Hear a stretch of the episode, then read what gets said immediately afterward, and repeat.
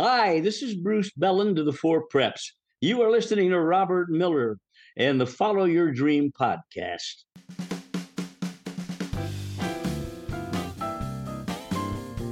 Everyone has a dream. Robert Miller is a musician who had a dream to become a rock star. He followed his dream and he succeeded. If you're ready to pursue and succeed at your dream, then listen up and get inspired and motivated to take action today. Welcome to the Follow Your Dream podcast.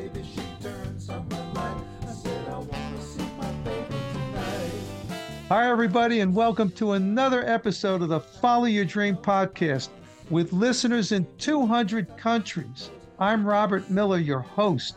My guest today is six time Grammy nominee Jim Yester of the Association, one of the biggest bands of the 1960s. They had a number of hits, including number ones with Cherish, Windy, and Never My Love, all of which sold over a million records.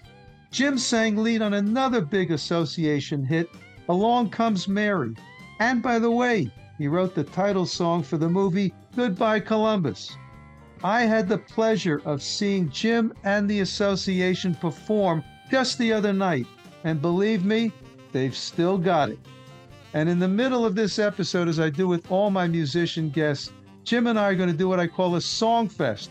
We're going to play a bit of all those great hits by the association, and we'll talk about them, and Jim will give you the backstories. And nobody else does this in podcasts. Also, if you're a listener here, you know that in every episode, I feature a song of mine underneath the introduction and at the end, and I always try to make it relevant somehow to my guest. And in this instance, I have chosen my song called My Baby, which I recorded during the pandemic. Why?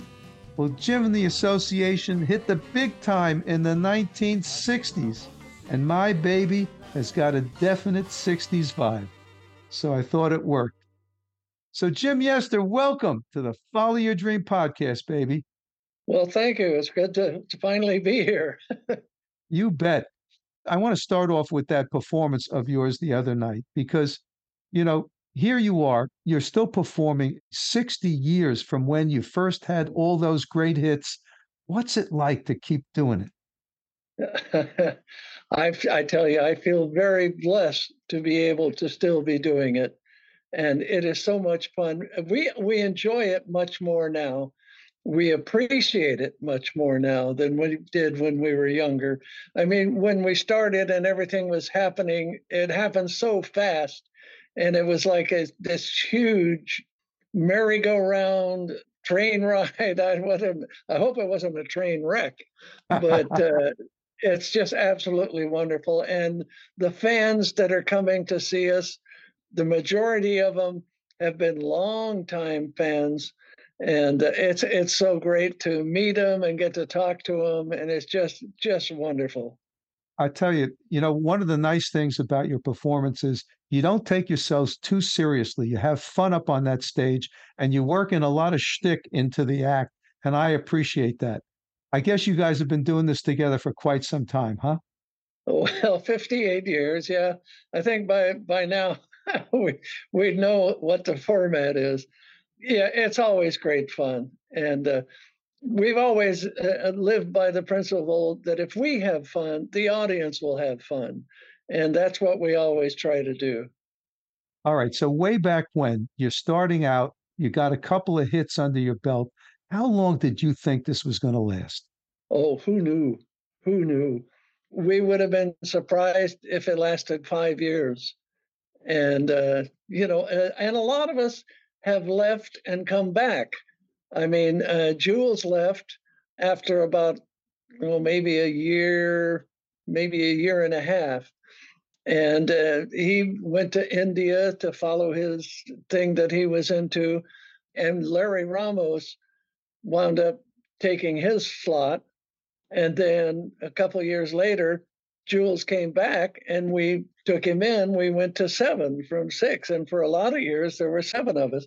In fact, on the Ed Sullivan show, we were promoting six man band, but we had to change the lyrics to seven man band.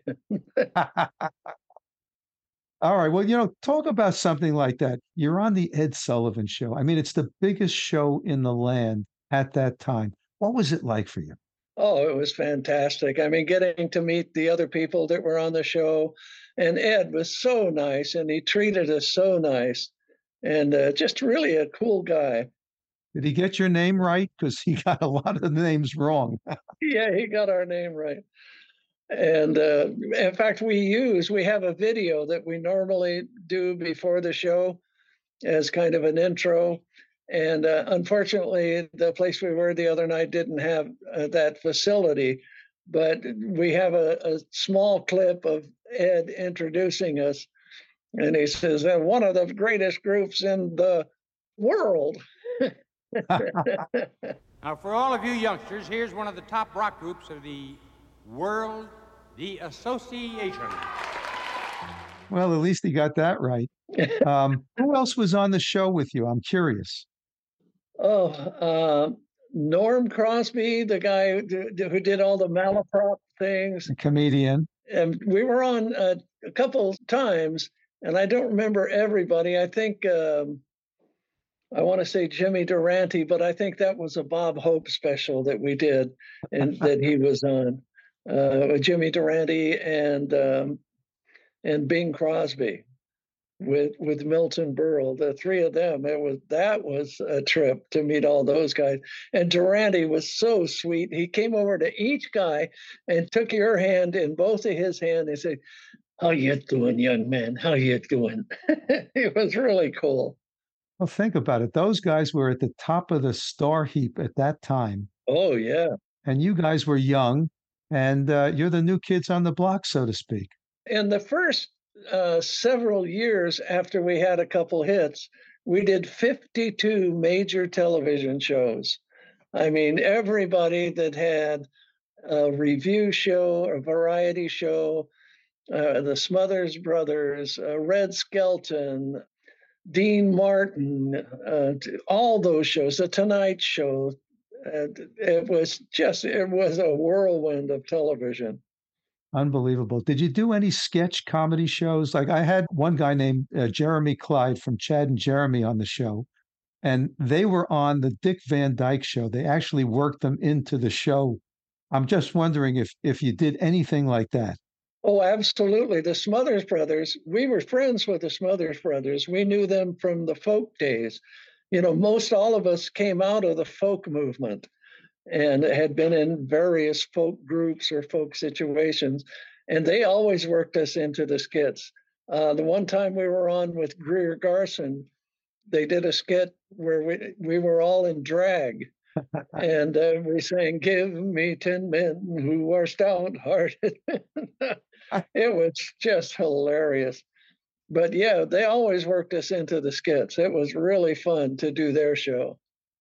I'll tell you, it's a bygone era, of course. And for people that uh, didn't live through it, you can't really understand exactly what it was like. But that's why God created YouTube, because you can go back and look at all of this stuff now. Yeah, yeah. There's a lot of our stuff on YouTube. In fact, as part of the Smothers Brothers show, where they were introducing each one of us, and each one of us came up to the two of them and had some interaction with them and mine was oh, uh, Jim is I understand you honk, and I went huh. we all we all we all had a honk. It was started by our bass player Brian Cole. He was known as uh, bass honk or brass honk, something like that. That's funny. All right, I got to ask you about this. You made a comment at the performance, and I want to see if I got this right. That BMI had a list of the hundred top rock songs on the radio. Yeah, most played songs of the past 100 years. That is an absolute fact. And Never My Love is the second most played song on that list. Isn't that unbelievable? Well, it helped that there were a lot of covers of that song. You know, they count that as well. How many covers were there, would you say? Oh my God. Who knows? I know the Fifth Dimension did it. Um, I'm not really sure who else did it, but I know a lot of other people covered it. It's a great song. It's an incredible wedding song. So many people have come to us and said, This was, you know, we had this song played at our wedding. This was our first dance song. They also say that about Cherish, which I never understood because Cherish is about unrequited love. but I'm not going to be the one to share your dreams. But uh, Never My Love is that's the perfect wedding song. All right, let's go back. What was the first hit? What's the one that put you guys on the charts? Along Comes Mary.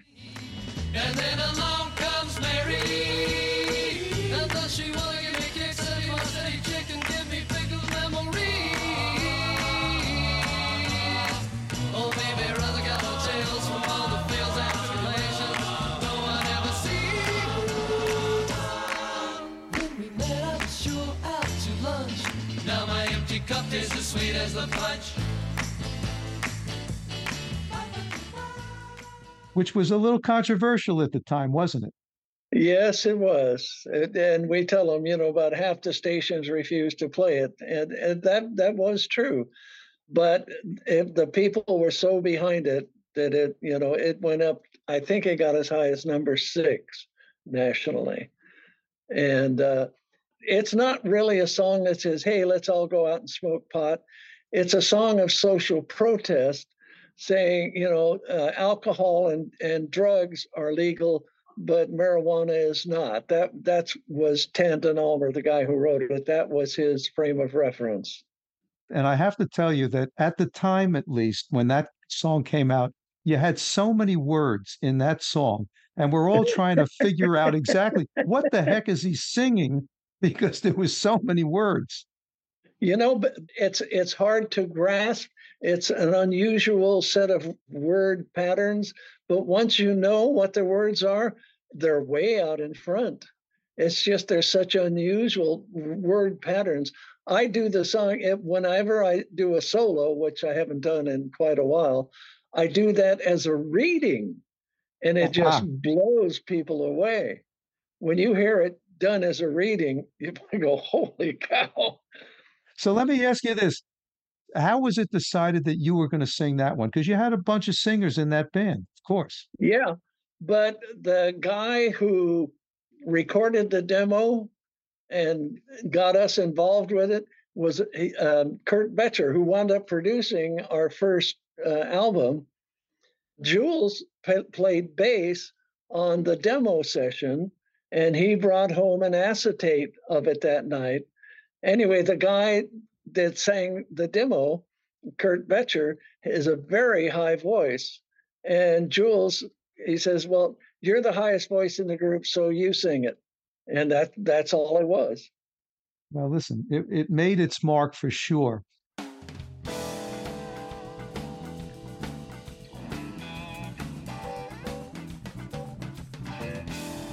Hi, everybody. This is Robert Miller, your host.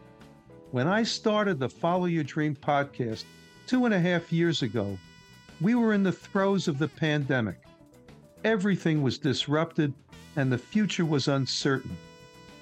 Back then, I had only a goal for the podcast to inspire people to follow their dream, just as I followed my musical dream. So I set forth on a new adventure from that humble start, I'm pleased to say that the podcast has grown exponentially to the point where it now is ranked in the top 1% of all podcasts, has won awards, and has listeners in 200 countries. Imagine that. Each episode takes me and my guest on a world tour to thousands of listeners on every continent and my guests are spectacular. I've had so many famous and accomplished musicians, actors, directors, photographers, and other creatives, people who followed their dream to success. The podcast is proof of my motto you're never too old, and it's never too late to follow your dream. If you haven't done so yet, please subscribe to the podcast so you get each episode when it airs. And sign up for our weekly emails, which preview our episodes and much more. The links are all in the show notes. As always, I want to thank you for listening and keep on rocking.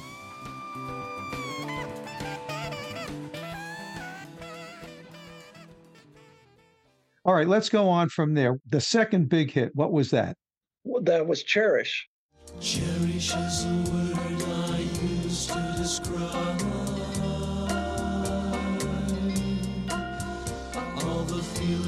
I have hiding here for you inside.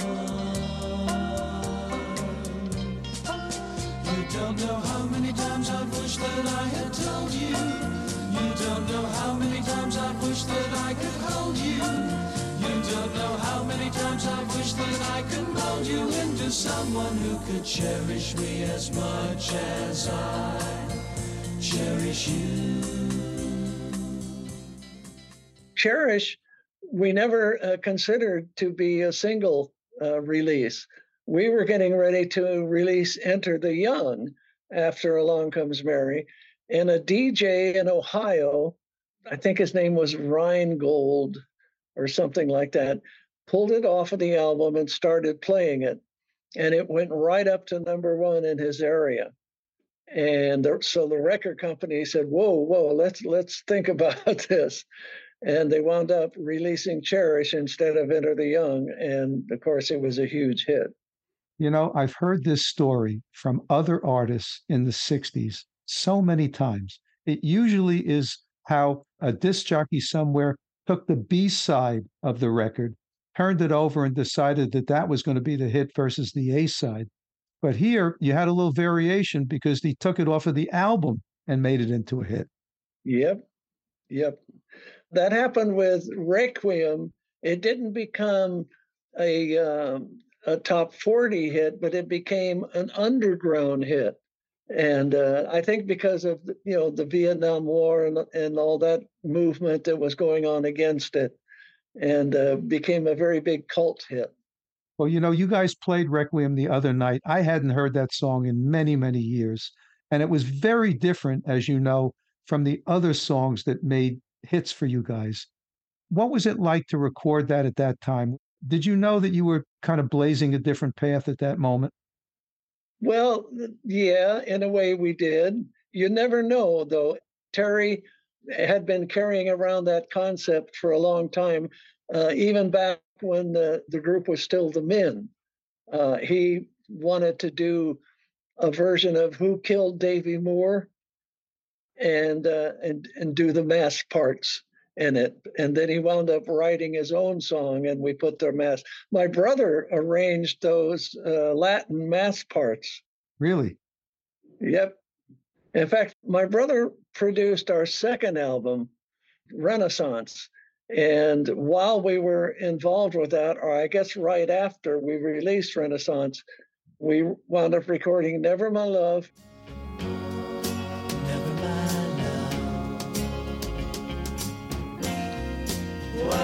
Makes you think love will end when you know that my whole life depends on you? On you.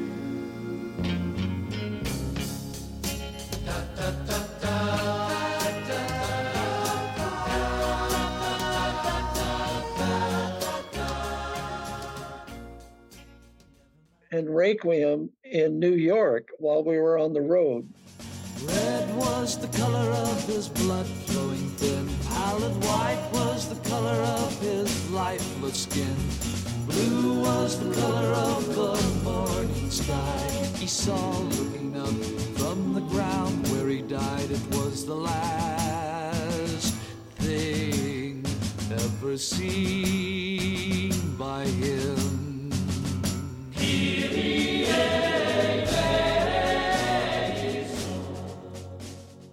And uh, my brother arranged those mass parts.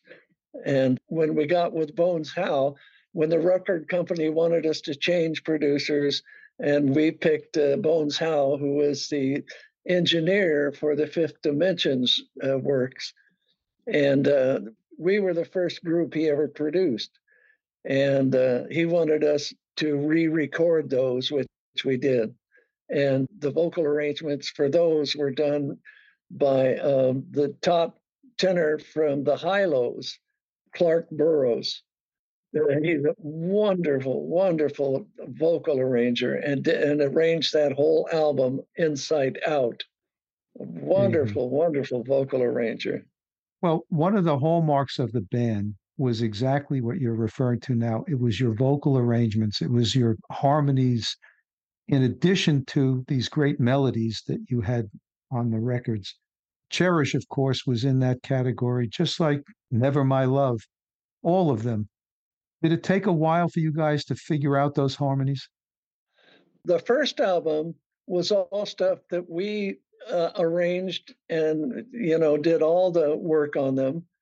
And uh, we didn't really get into using other vocal arrangers until I think into our third album.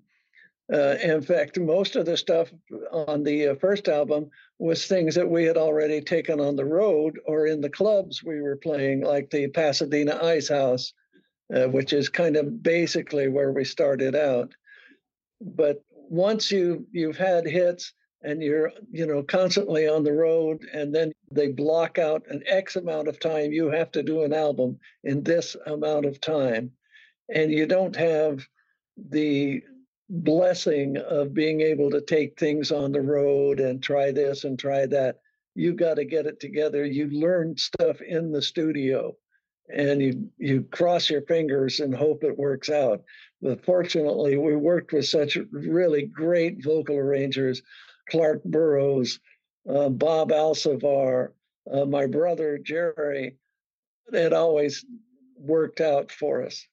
But the first album, like like Cherished, Jules did most of the work on that. We all added pieces or changed little things to fit us, but Jules did most of that and most of the arranging on the other songs on the album. Everybody had input, but Jules was basically the music director and vocal arranger at that time. So you were getting pressure like so many other artists to knock out the next record, the next album to keep the flow coming of all of the hits. Am I correct? Yeah, absolutely. And and in the meanwhile, you're doing 280 days a year on the road.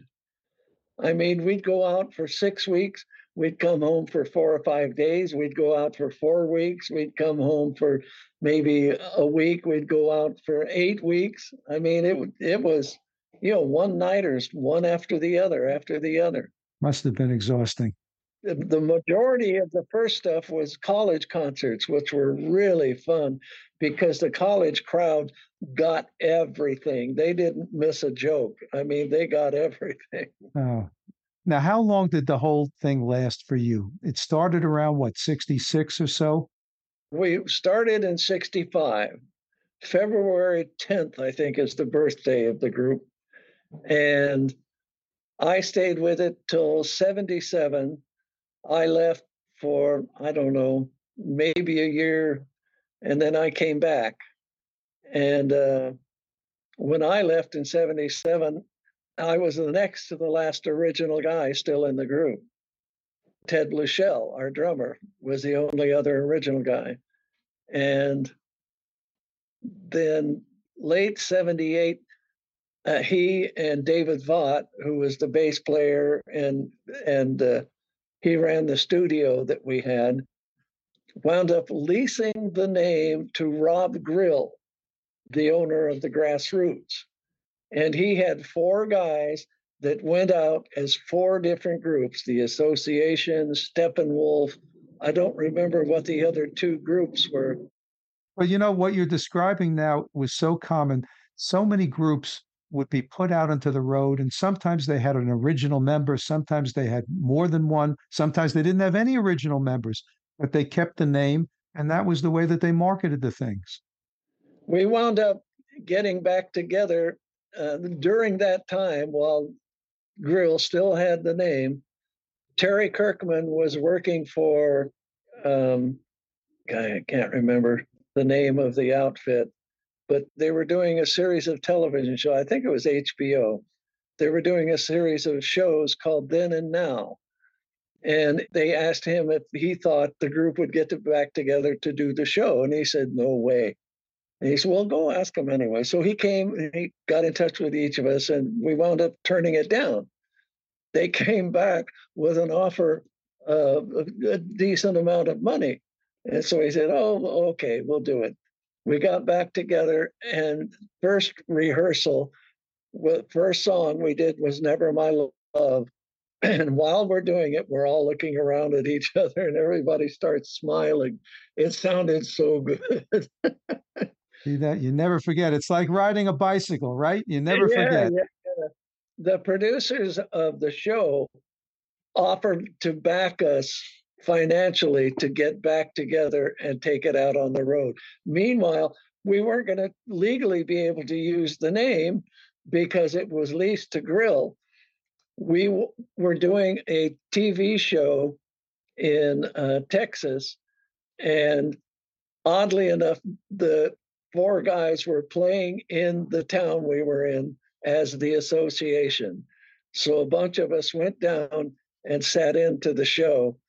And they were saying, "Oh, and then we wrote, and you know, and, and such stuff like that. And, you know, like they were us. They were imposters. And our manager sent them a note up on stage, and uh, somebody gave it to him while they were still playing. And you should have seen the the guy's face turned white. I'll tell you, there there was so many shenanigans that went on back in those days, right? Yeah. I mean, I'm sure you guys signed away your song rights because everybody was asked to sign away the song rights. No, we never did that. We still have all our song rights. Oh, good for you. You know, a lot of what's going on now is people are, are buying artists' catalogs, and we've been approached. There's nothing going on at this time, but we've been approached about that. Well, that catalog is probably worth a lot of money, so be careful with that, okay? Don't give it away. Yeah. After that thing with that weekend, Grill defaulted on a payment and we got the name back. I oh. don't know whether he did that on purpose or what, but we got the name back. All right, good for you. I'm glad to hear that. Listen, I, am going to play a little bit of Windy underneath because that was kind of your closing song in concert, and I can't do an interview with you without playing that great song.